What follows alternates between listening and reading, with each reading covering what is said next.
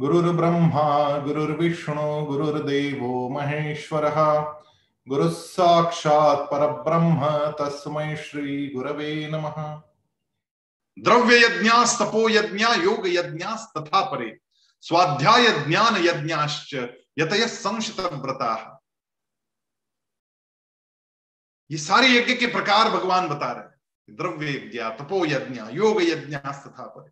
स्वाध्याय ज्ञान यज्ञाश स्वाध्याय करना भी यज्ञ है, द्रव्य देना यज्ञ है, तप करना भी यज्ञ है, योग का भी यज्ञ होगा, ज्ञान का भी यज्ञ होगा। अभी जो विवेचन चल रहा है, ये यज्ञ ही है। देने की कोई शुद्ध चीज़ देने की जो प्रक्रिया होती है, उसे यज्ञ कहते हैं। और यज्ञ करना, ये भी एक दैवी गुण संपत्त है। फिर स्वाध्याय। स्वयं अध्ययन। मैं केवल दूसरों की की गई बातें सुनता रहूँ या पढ़ता रहूँ, इतने पर रुकना नहीं चाहिए। हम स्वयं अध्ययन करें, चिंतन करें, मनन करें, खुद के साथ कुछ प्रयोग करें। ये सारा स्वाध्याय है।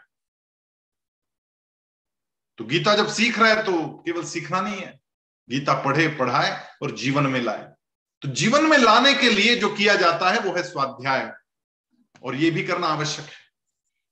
ये भी एक दैवी गुण संपद है। तप, ये भी दैवी गुण संपद है। तपाना, अपने आप को तपाना। थोड़ा अपनी क्षमताओं को खींचना। थोड़ा सा और क्षमताओं को जब खींचते हैं हम लोग तब वो तप बन जाता है। तप का मतलब केवल ये नहीं कि एक पाँव ऊपर करो, हाथ ऊपर कर लो और नामस्मरण करते रहो। ये, वो भी एक तप है, लेकिन तप का सीधा सीधा अर्थ ये है कि हम अपने आप को तपाएँ, कुछ ज़्यादा कष्ट झेले और ज़्यादा कष्ट झेल के कुछ भला करने का प्रयास करें। स्वाध्याय तप आर्जवम आर्जव। आर्जव का मतलब है मेरे बोलने की मधुरता, मेरे व्यवहार की मधुरता। ये होता है आर्जव। दूसरे श्लोक में भगवान कहते अहिंसा सत्यम क्रोध त्याग शांति अहिंसा सत्य अक्रोध, यानी क्रोध नहीं करना, त्याग, शांति और या अपैशुन क्या होता है? एक सास ने अपने बहू से कहा कि, बहू, आज थोड़ा रुकना होगा घर पे। आज तुम्हारे पियर से मेहमान आने वाले हैं। तो तुम तैयार होके कहा चली? बहू कहती है, मैं किटी पार्टी में चली। अरे, मेहमान आने वाले तेरे घर से। तेरे पियर के मेहमान है, तू कहाँ जा रही है? उसने कहा, नहीं, मैं किटी पार्टी में जाना बहुत ज़रूरी है। क्या हो जाएगा, नहीं जाएगी तू? तो कहती है कि, लोग मेरी बुराई करेंगे वहाँ पे। तेरी क्यों बुराई करेंगे?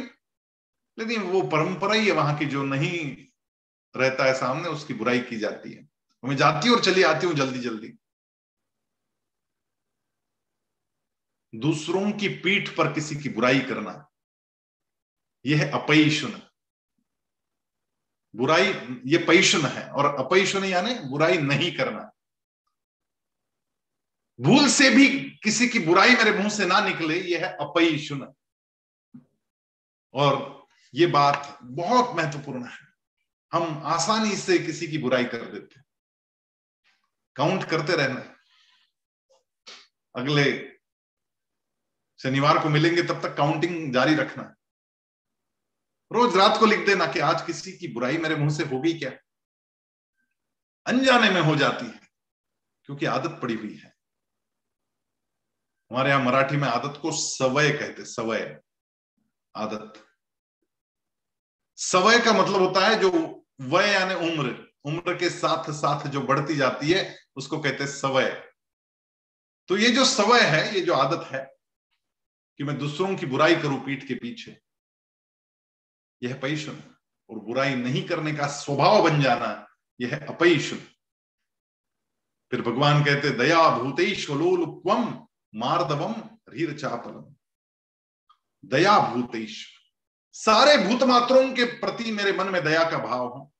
अलोलुप्तवम कि मैं कहीं पर भी लिप्त ना हो जाऊँ। किसी चीज़ से चिपक ना जाओ अलोलुप्तम मार्दव, यानी फिर एक बार विनम्रता के साथ बोलना, री यानी लज्जा, रीर चापलम। तो उसमें जो री है, उस री का मतलब है लज्जा। गलत काम की लज्जा आना, ये भी दैवी गुण संपदा है। शर्माना ये भी दैवी गुण संपदा है। अचापल्यम। चापल्य का उल्टा अचापल्य। चापल्य यानी मन का अस्थिर रहना। यह शरीर का भी अस्थिर रहना। यह चापल्य। और अचापल्य यानी स्थिरता। कि मन स्थिर हो जाए, शरीर स्थिर बैठना सीख ले, वो है अचापल्य। फालतू ही उधर उधर नहीं उड़ता है शरीर। उसका डेफिनेशन है अचापल्य। ये भी दैवी गुण संपदा है। तेज क्षमा धृति शौचम, अद्रोहो न अतिमानिता। अद्रोहो, तेज कहने की आवश्यकता नहीं। आपका आचरण शुद्ध हो जाए और योग के मार्ग पर आप चलने लगे तो अपने आप चेहरे पे निखार आता है। आपकी बात में वाणी में तेज आ जाता है। आपके चलने में भी एक तेज होता है। आपने देखी होंगी ऐसी महिलाएँ, खास करके बुज़ुर्ग महिलाएँ जो मुँह पे झुर्रियाँ आ गई, बाल सारे सफ़ेद हो गए, लेकिन फिर भी तेजस्वी होते। क्योंकि सारा जीवन उन्होंने उस प्रामाणिकता के साथ में, प्रेम के साथ में बिताया। स्वाभाविक रूप से वो तेज उनके चेहरे पर चढ़ जाता है। क्षमा, हमारा मन क्षमाशील हो। धृति, यानी दृढ़ निश्चय धैर्य, शौच यानी सफ़ाई, स्वच्छता, अद्रोह, द्रोह यानी बैर की भावना, अद्रोह यानी निर्वैरता, कि मेरे मन में किसी के भी प्रति बैर की भावना ना हो, और न अतिमानिता, मेरे मन में अहम भाव ना हो। सबसे पहले स्थान पर था अभय जो निडर है वो आगे बढ़ेगा। और सबसे अंत में सेना है छब्बीस गुणों की, उसके अंत में नाती मानिता। अहंकार शून्यता सबसे अंत में रहेगी, क्योंकि अहंकार जो है पीछे से हमला करता है। थोड़ा सा धन आ गया, थोड़ा सा वैभव आ गया, थोड़ा सा नाम हो गया, थोड़ा यश प्राप्त हुआ कि अहंकार ऊपर चढ़ने लगता है, पीछे से। पता ही नहीं चलता ये अहंकार कब आ गया। चिपके से आता है, पीछे से आता है। और पीछे से अहंकार का आक्रमण हो जाए आपके ऊपर, उसको रोकने वाला जो गुण है, वो है नाती मानिता। है उसको रोकेगा। और इसलिए पीछे खड़ा है। नाती मानिता ये गुण सबसे पीछे खड़ा है। ये विनम्रता है। अहंकार से मुक्ति, अहम भाव से मुक्ति, अभिमान से मुक्ति सबसे पीछे खड़ी है। ये सारे 26 दैवी गुण हैं।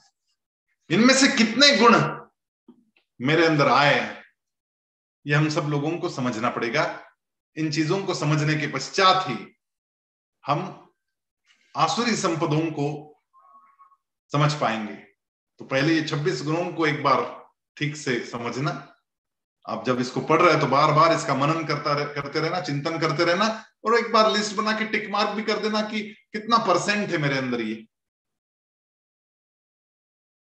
यदि इसका वास्तव में अवलोकन करना है कि मेरे अंदर निडरता कितनी है अभय कितना है तत्व संशुद्धि ज्ञान योग व्यवस्थिति दान, दमश, दमन, यज्ञ, ये सब कितना है, कितना परसेंट है? तो आपको पता चलेगा कि आपके अंदर दैवी गुण संपदा का कुल मिला के परसेंटेज क्या है। क्योंकि मानव जो है, ना तो वो देव है, ना दानव है, वो बीच में खड़ा है। और इसलिए मानवीय जीवन बड़ा महत्वपूर्ण है। ये चौराहा यहाँ आने के पश्चात हम तय कर सकते हैं, हमारा विवेक, हमारी बुद्धि तय कर सकती है कि मुझे किस रास्ते पर आगे बढ़ना है। मैं दैवी रास्ते पर आगे बढ़ू या असुरी संपदाओं को लेकर आगे पीछे चला जाऊँ। मैं अपने जीवन को उन्नत बनाऊँ या अवनत कर दू। ये तय करने का यदि कोई जीवन है तो वो केवल और केवल मानव जीवन है। बड़े भाग से ये मानुष तन पाते हैं हम लोग। और ये जो मनुष्य तन है इसको खराब करने वाला है और ये सारे साल बर्बाद करने वाली जो आसुरी संपदाएँ हैं, वो कौन सी है? तो भगवान चौथे श्लोक में ये आसुरी संपदाएँ बता देते हैं। देखिए, दैवी संपदाएँ तीन श्लोक भरकर है और आसुर आसुरी संपदा का केवल एक श्लोक है। उसका विस्तार किया गया बाद में, लेकिन श्लोक एक ही है। और कुल मिला के आसुरी संपदाएँ जो भगवान बता रहे वो केवल छह है। छब्बीस दैवी है और छह आसुरी है। तो ये छह कौन सी बताई? दंभो दर्पोभिमानश्च क्रोध पारुश्च पारुश्चमेव च अज्ञानञ्चाभिजातस्य पार्थ संपदमासुरीम दंभ ये दाम्भिकता ये ढकोसले। जो नहीं है वो दिखाने का प्रयास करना। ये है आसुरी गुण संपदा। मेरे पास नहीं है, फिर भी दिखावा कर रहा है। दिखावा करना जो है, ये ढकोसला जो है, ये है आसुरी गुण संपदा। और इसलिए इससे बचना होगा। अक्सर देखा जाता है कि लोग प्रदर्शन में लगे हुए रहते हैं कि मेरे पास ये है, देखो। और जो नहीं है वो दिखाने का प्रयास और इसलिए शादी में इतना खर्चा, कर्जा लेकर खर्चा कर। दिखावा। ये आसुरी संपदा बताई गई। दर्प। दर्प यानी घमंड। ये जो घमंड है, ये भी आसुरी संपदा है। दंभो दर्पो च अभिमानश्च। अभिमान। किस चीज़ का अभिमान लेकर बैठे? कभी जाओ पर्वत के ऊपर, खड़े हो जाओ अकेले। अंदर चले जाओ और चिंतन करो कि मैं जो अहंकार करता हूँ अपना घर देख कर क्या क्या बंगला बनाया मैंने, इतना सुंदर बंगला। वहाँ जाओ चोटी के ऊपर एक बार और देखो कि आपका घर कितना है। आप कितने से है?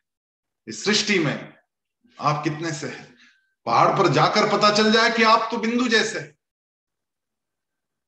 थोड़ा और दूर जाएँगे तो दिखना भी बंद हो जाएगा।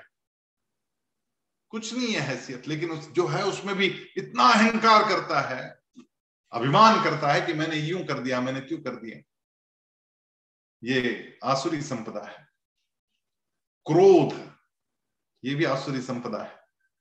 पारुष, यानी कठोरता, किसके मन में पत्थर दिल है। ये पत्थर दिल होना, ये कठोर होना, ये भी आसुरी संपद है। और छठी आसुरी संपदा बताई, अज्ञान। अज्ञान भी आसुरी संपदा को बताया गया। केवल छह है, लेकिन ये छह जो है ना, ये वो छब्बीस को भारी पड़ जाते क्योंकि नाग का छोटा सा बच्चा भी हो, वो छोटा बच्चा भी काट ले, तब भी मृत्यु निश्चित है। उतना ही जहरीला होता है। ये छह है, और वो छब्बीस, लेकिन ये छह उस छब्बीस पर भारी पड़ जाते ज्ञानेश्वर महाराज कहते हैं कि सात नांग्यांची इंगळी, शेळीस, डसावी मरना काली इतनी सी होती है वो, ये बिच्छू जो होता है, इतना सा होता है. और बकरी इतनी बड़ी होती है. बकरी को बिच्छू खा जाए तो बकरी मरती है. बिच्छू इतना सा, बकरी इतनी बड़ी, फिर भी बकरी मर गई.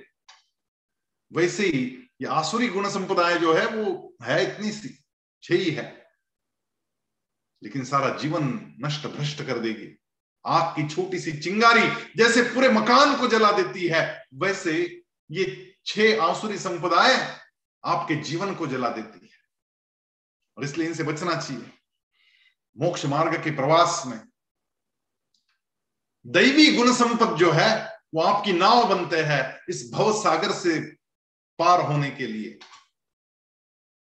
और ये जो आसुरी संपदाओं के छह छोटे छोटे नोकिले पत्थर है ना, ये छो, छह नोकीले पत्थर ही काफ़ी है। उस नाव को छेद करने के लिए और पानी सारा अंदर भर जाए और आपकी नौका डूब जाए। और इसलिए बहुत बचना होगा इन छह चीज़ों से। उसके लिए दमन करना होगा, इसके लिए संयमन करना होगा, यम और नियमों के मार्ग पर चलना होगा। जो कि योग मार्ग की पहली सीढ़ियाँ हैं। वैसे सीढ़ियाँ नहीं, यम और नियम तो रेलिंग है चढ़ने के लिए, बाकी छह सीढ़ियाँ हैं। आसन, प्राणायाम, प्रत्याहार, धारणा, ध्यान और समाधि। ये छह जो है, ये सीढ़ियाँ हैं। छह सीढ़ियों पर साथ में चलने वाला रेलिंग है। ये जो रेलिंग है, वो है यम और नियमों का। जिसके जीवन में कुछ यम यम यानी वो मृत्यु की देवता नहीं, यहाँ यम का मतलब योग शास्त्र में जो चीज़ें नहीं करनी चाहिए, उनको छोड़ने योग्य जो चीज़ें है, उसको कहते हैं यम और जो पकड़ने योग्य चीज़ें हैं, निरंतर करने योग्य जो है, वो उनको कहते हैं नियम। तो कुछ चीज़ें जो अनावश्यक है, उनको त्याग करना और जो आवश्यक चीज़ें हैं, उनको नियम से करते रहना, यह है यम और नियम। यम नियम निरंतर करते रहेंगे और योग मार्ग पर चलते रहेंगे तो अपने आप हम लोगों की ये जो भवसागर में आई हुई मानव देह की नैया है, वो पार लग जाएगी। अन्यथा, देखिए, रावण इतना बड़ा राजा है। इतना शूर है, वीर है, प्रतापी है, विद्वान है। विद्वान कितना है? वेदों की कुछ रुचाएँ रावण ने बनाई है। आपने वो स्तोत्र भी कहीं सुना होगा। शिव तांडव स्तोत्र। उसकी तो बड़ी प्यारी कहानी उस स्तोत्र का जन्म भी अहंकार से ही आया बता देता हूँ, संक्षेप में कहानी बड़ी मज़े की है। ये दशानन रावण अपनी माँ को प्रणाम करने जाता था प्रतिदिन सुबह। और एक दिन हुआ यू कि दशानन है, अब दस चेहरों को सवारना है। दाढ़ी करनी है मुछे ऊपर करनी है इतना शैम्पू करना, तब भी दस ब्रश कैसे करता होगा, मुझे पता नहीं।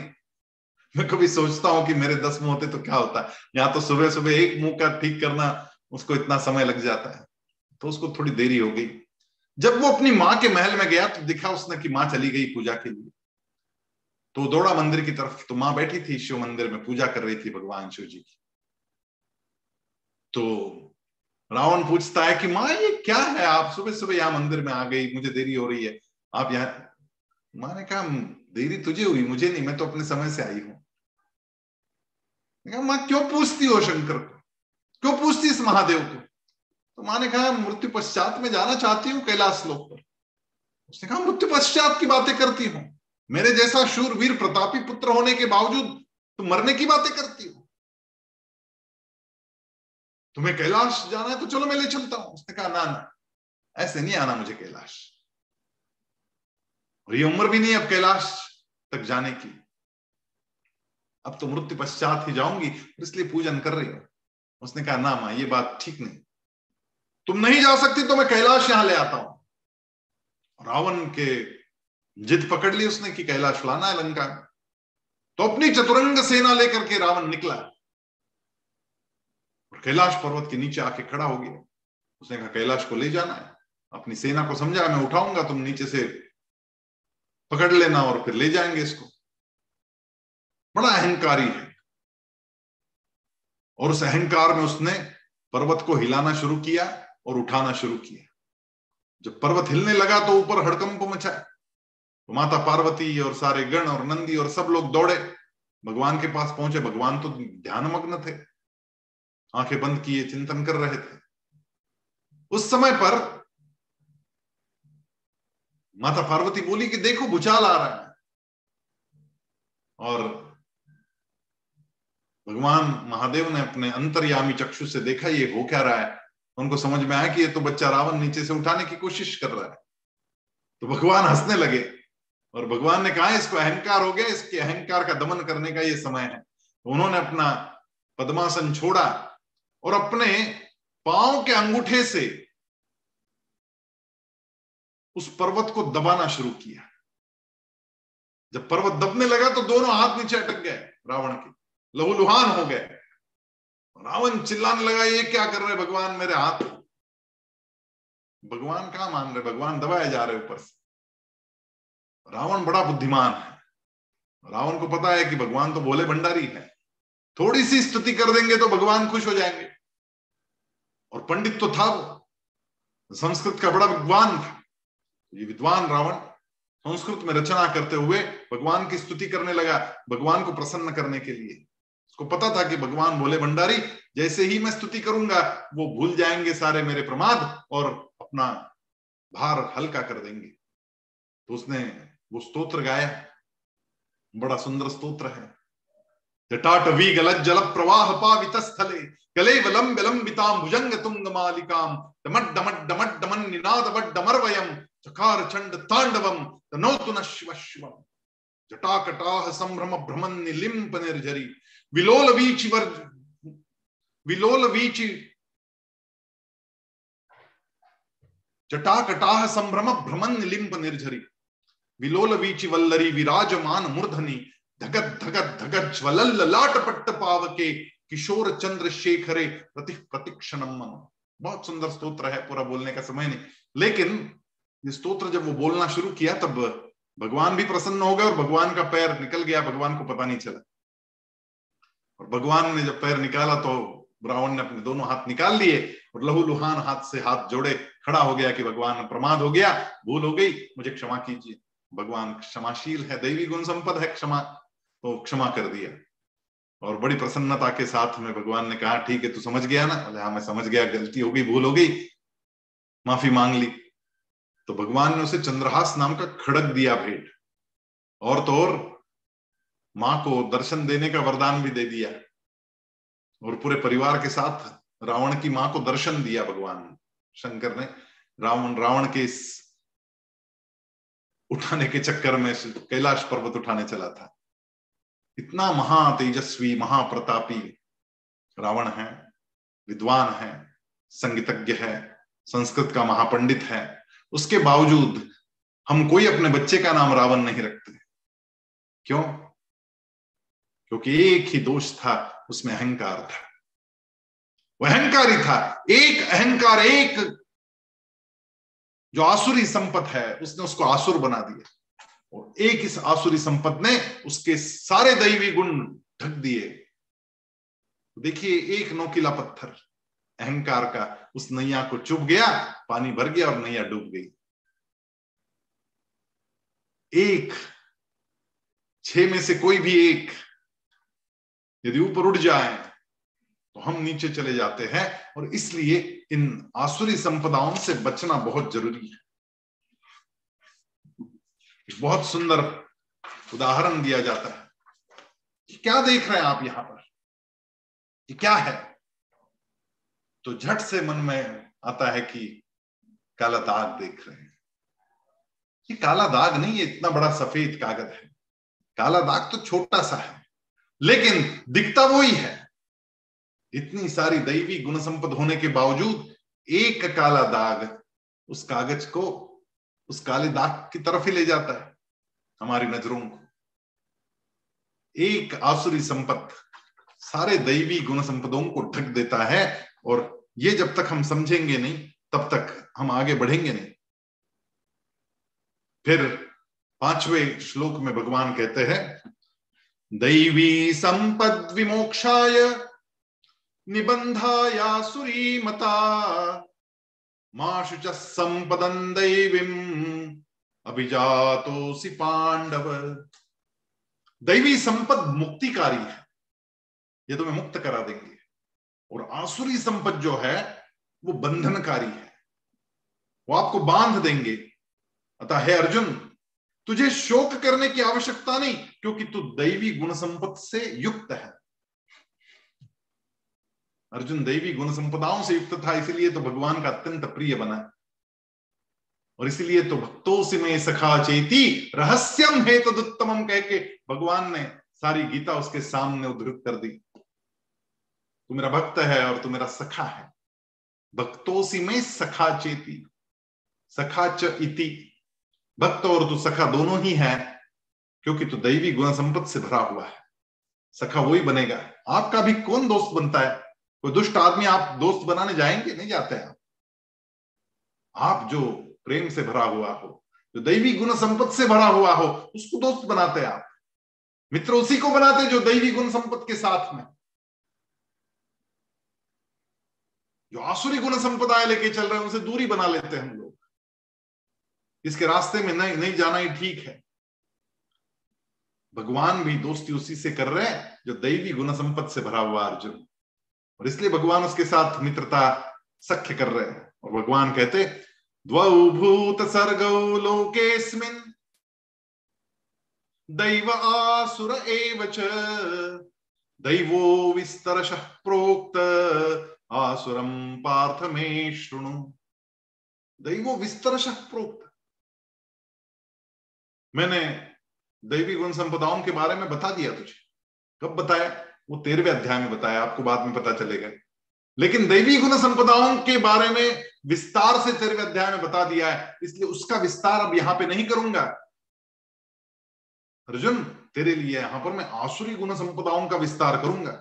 उसको ठीक से सुन ले, क्योंकि दो प्रकार के लोग होते हैं। कुछ दैवी गुण संपद से युक्त होते हैं, उनमें ज़्यादा दैवी गुण संपद होते हैं, और कुछ लोग ज़्यादा आसुरी गुण संपद वाले होते हैं। आज मैं तुझे आसुरी गुण संपत्ति वाले लोग कैसे होते हैं, इसके बारे में सुनाऊँगा, ताकि तुझे स्वयं का और औरों का भी परिचय हो सके। सोलवे अध्याय में आसुरी गुण संपत्ति के बारे में ज़्यादा बताया गया। भले ही वो छह ही है, लेकिन फिर भी उसका ज़्यादा विस्तार का किया गया। इसका कारण यही है कि वो है तो छोटा छोटा सा छह ही है, लेकिन सारे सफ़ेद कागज़ को ढक देता है। और इसलिए जैसे, और मानव शरीर है तो मानव शरीर पंच महाभूतों का त्रिगुणात्मक बना ये प्रकृति से प्राप्त है तो प्रकृति से ये तीनों गुण हमारे अंदर आए सत्व रज और तम। हम कभी तामसी हो जाते, कभी सात्विक हो जाते, कभी राजसी रहते। लेकिन हमें करना ये चाहिए कि हम सात्विक गुण संपदाएँ बढ़ाते चले, राजस को कम करें, और तामस जो है, उसको पूरी तरह से उसके ऊपर विजय प्राप्त करे। इस प्रकार से हमारा ऊर्ध्वगामी प्रवास होना चाहिए और ये भक्ति से होता है। अतः ऊर्ध्वन न संशय। भक्ति योग में भगवान कहते हैं, अतः ऊर्ध्वन न संशय। उनकी ऊर्ध्वगति होगी। वहाँ पे भी भक्त लक्षण जो कहे, वो भी तो सारी दैवी गुण संपदाएँ थी। तो यहाँ पर भगवान आसुरी गुण संपदाओं का वर्णन करने में अब आगे के श्लोक में वो वर्णन कर रहे हैं। क्योंकि वाद्य होगा तो वहाँ निनाद तो होगा। पुष्प होंगे तो वहाँ पे खुशबू तो होगी। उसी प्रकार मानव शरीर होगा तो फिर वहाँ पर आसुरी गुण संपदाएँ भी होगी। जो उसको पहचान ले कि मेरे अंदर का वीकनेस ये है, हम स्वट एनालिसिस करते मैनेजमेंट में। हमारे स्ट्रेंथ को देखते, हमारी वीकनेसेस को जानते। हमारे अपॉर्चुनिटीज़ को देखते, और हमारे थ्रेट्स को देखते। तो ये जो स्ट्रेंथ और वीकनेसेस का स्टडी है, उसमें से वीकनेसेस हमारे अपने क्या है, ये जो समझ लेगा, वो आगे बढ़ेगा। और इसलिए भगवान यहाँ पर वीकनेसेस बता रहा है कि तुम्हारे अंदर ये हो सकता है, जरा देख लो। तो भगवान कहते सातवें श्लोक में प्रवृत्तिंच निवृत्तिंच जनान विदुरासुरा। न शौचन्नापि चाचारो, न सत्यंतेषु वेद्यते। पुण्य की दिशा में प्रवृत्त होना चाहिए और पाप की दिशा से निवृत्त होते चलना चाहिए। ये बात जो जानते नहीं। जैसे रेशम के कीड़े होते ना, वो रेशम के कीड़े बड़ा चमकीला धागा निकालते जाते और अपने ही शरीर के इर्द गिर्द उसको गूंफते जाते हैं। बड़ा मज़ा आता है उसको। और जब गूंफता गूंफता चला जाता है वो, बड़ा चमकीला होता है, बड़ा सुंदर होता है। और अपने अंदर से निकल रहा है, उसी से वो कोश बनाता जाता है। खुद को उसमें समेटता चला जाता है और फिर जब पूरा हो जाता है, तब होता क्या है? तब उसी रेशम के उस कोश से धागा निकालने के लिए वो कोश लिया जाता है उसको गर्म पानी में उबाल दिया जाता है। अपने ही कोष के कारण, चमकीले कोष के कारण वो अंदर का कीड़ा जो है वो अपने प्राणों से हाथ धो बैठता है। उसी प्रकार ये जो आसुरी गुण संपद है, वो यदि बढ़ाता चला जाए कोई तो वो रेशम के कीड़े जैसा कोष आपने भीतर ही बनता चला जाएगा। और इसलिए ये जो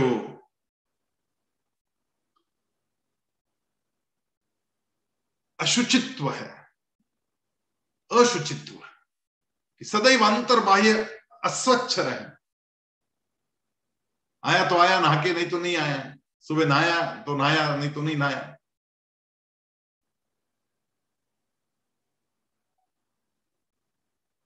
दिन भर खाता ही रहा, बकरी के जैसे। आसुरी संपत है। दिन भर खाता जा रहा है। आचारशील, आचारहीन है। न शौचन न पिचाचारो। न शौचम, शौच नहीं है, अस्वच्छ है। न अपिचाचार न अपिच आचारो। आचार भी नहीं है। आचार यानी कैरी का आचार नहीं। आचार यानी आचरण। उसका आचरण भी ठीक नहीं है। वो आचारहीन है, सदाचार से हीन है, स्वच्छंद है, जो मन में आए करता रहेगा। और सत्यहीन भी है, न सत्यंतेषु विद्यते। जो असत्य का सहारा लेता है बार बार सहज रूप से असत्य बोल देता है। और फिर आगे और भी कहते मैं तो खोटा, मैं तो झूठ बोलता ही नहीं। मुझे तो आता ही नहीं झूठ बोलना। ऐसा नहीं चलेगा। गलती से भी, भूल से भी कभी भूल होना, ये जो बात है, भूल से भी मेरे मुँह से झूठ ना निकले। यह है दैवी गुण संपत्ति और बात बात पे झूठ आराम से बोले जा रहा है, वो है आसुरी संपत्ति। और आसुरी लोगों का एक तत्वज्ञान होता है। वो तत्वज्ञान क्या है? अगले श्लोक में बताया भगवान ने असत्यम प्रतिष्ठन्ते जगदाहुरनीश्वरम अपरस्पर संभूतम किमन्यत काम है तुकम आसुरी प्रवृत्ति के लोगों की अपनी एक तर्क मीमांसा होती है। जैसे ये ईश्वर ईश्वर मैं नहीं जानता। जैसा हिरण्य कश्यप हिरण्य कश्यप ऐसा ही था। कहता था प्रहलाद से कि मैं नहीं जानता, मैं स्वयं ईश्वर हूँ। मेरी पूजा करो, मेरा अर्चन करो। तो स्वाभाविक रूप से वो आसुरी संपद में चला गया। ये सारा विश्व केवल स्त्री पुरुष के संयोग से पैदा हुआ है। काम ही केवल विश्व के निर्मिति का कारण है, उसका तर्क ये होता है। भगवान भगवान कुछ नहीं। हमारा जन्म ही तो विषय भोगों के लिए है। भस्मीभूत से देह से पुनरागमनम कुतः? एक बार भस्म हो गया तो वापिस थोड़ी ना आना है। कर लो मज़े, आज ही जितनी कर सकते हैं। इसलिए कहा मुहूर्त पर विवाह होने से संतति प्राप्त होती है? ऐसे तो भेड़ बकरियों को भी तो होती ही है ना संतति। वो कई मुहूर्त पर शादियाँ करते हैं। इनके अपने तर्क होते हैं। कहते यदि पापियों को कीड़ों की योनि मिल जाती है लेकिन कीड़े भी अपने अपने स्थान पे मज़े ही कर रहे हैं। गंदगी में पड़े हैं, लेकिन उनको गंदगी में भी मज़ा आता है। नरक और पुन स्वर्ग, ये सब झूठ। ऐसा कुछ नहीं होता है। ये इतने व्रताचरण किया, फिर भी मर गया, देखो। वो देखो इतनी शराब पिए जा रहा है, फिर भी नब्बे साल का हो गया। ऐसा कुछ नहीं होता। ये इनके तर्क होते हैं। ऐसे तर्क देने वाली बुद्धि, ये भी असुर बुद्धि है। इसको समझो, ये भगवान का कहना है। और फिर जो लोकहित के विरोध में बातें करता है वो भी आसुरी प्रवृत्ति है और उसका विवेचन भगवान अगले दो श्लोकों में करते हैं। विषयों का चिंतन करने वाली सातत्य से केवल विषयों का ही चिंतन कर रही है। ऐसी बुद्धि भी आसुरी बुद्धि है। भगवान इसका वर्णन भी आगे करते हैं, लेकिन आज की समय सीमा में रहते हुए हम अगले सप्ताह या आगे का विवेचन सुनेंगे। लेकिन तब तक होमवर्क ये है हमारा कि कितना परसेंट मैं दैवी हूँ और कितना परसेंट आसुरी हो जाता हूँ। हफ़्ते भर अपना ही अवलोकन करे, अपनी स्ट्रेंथ और अपने वीकनेसेस को जाने, अपने क्रोध पर अपैशन पर थोड़ा ध्यान रखे कि दूसरों की बुराई सहज रूप से मेरे मुँह से आ जाती है। गंदे शब्द मेरे मुँह से निकल जाते हैं। क्या मैं उन्हें कंट्रोल कर पाऊँगा? क्या इनका दमन मैं कर सकता हूँ? चिंतन करते रहना और एक हफ़्ता स्वाध्याय करना। ये स्वयं अध्ययन जिससे ज्ञान की प्राप्ति होगी। अंदर से अनुभव होते चले जाएँगे। गीता अनुभव करने के लिए है। गीता केवल समझने के लिए नहीं।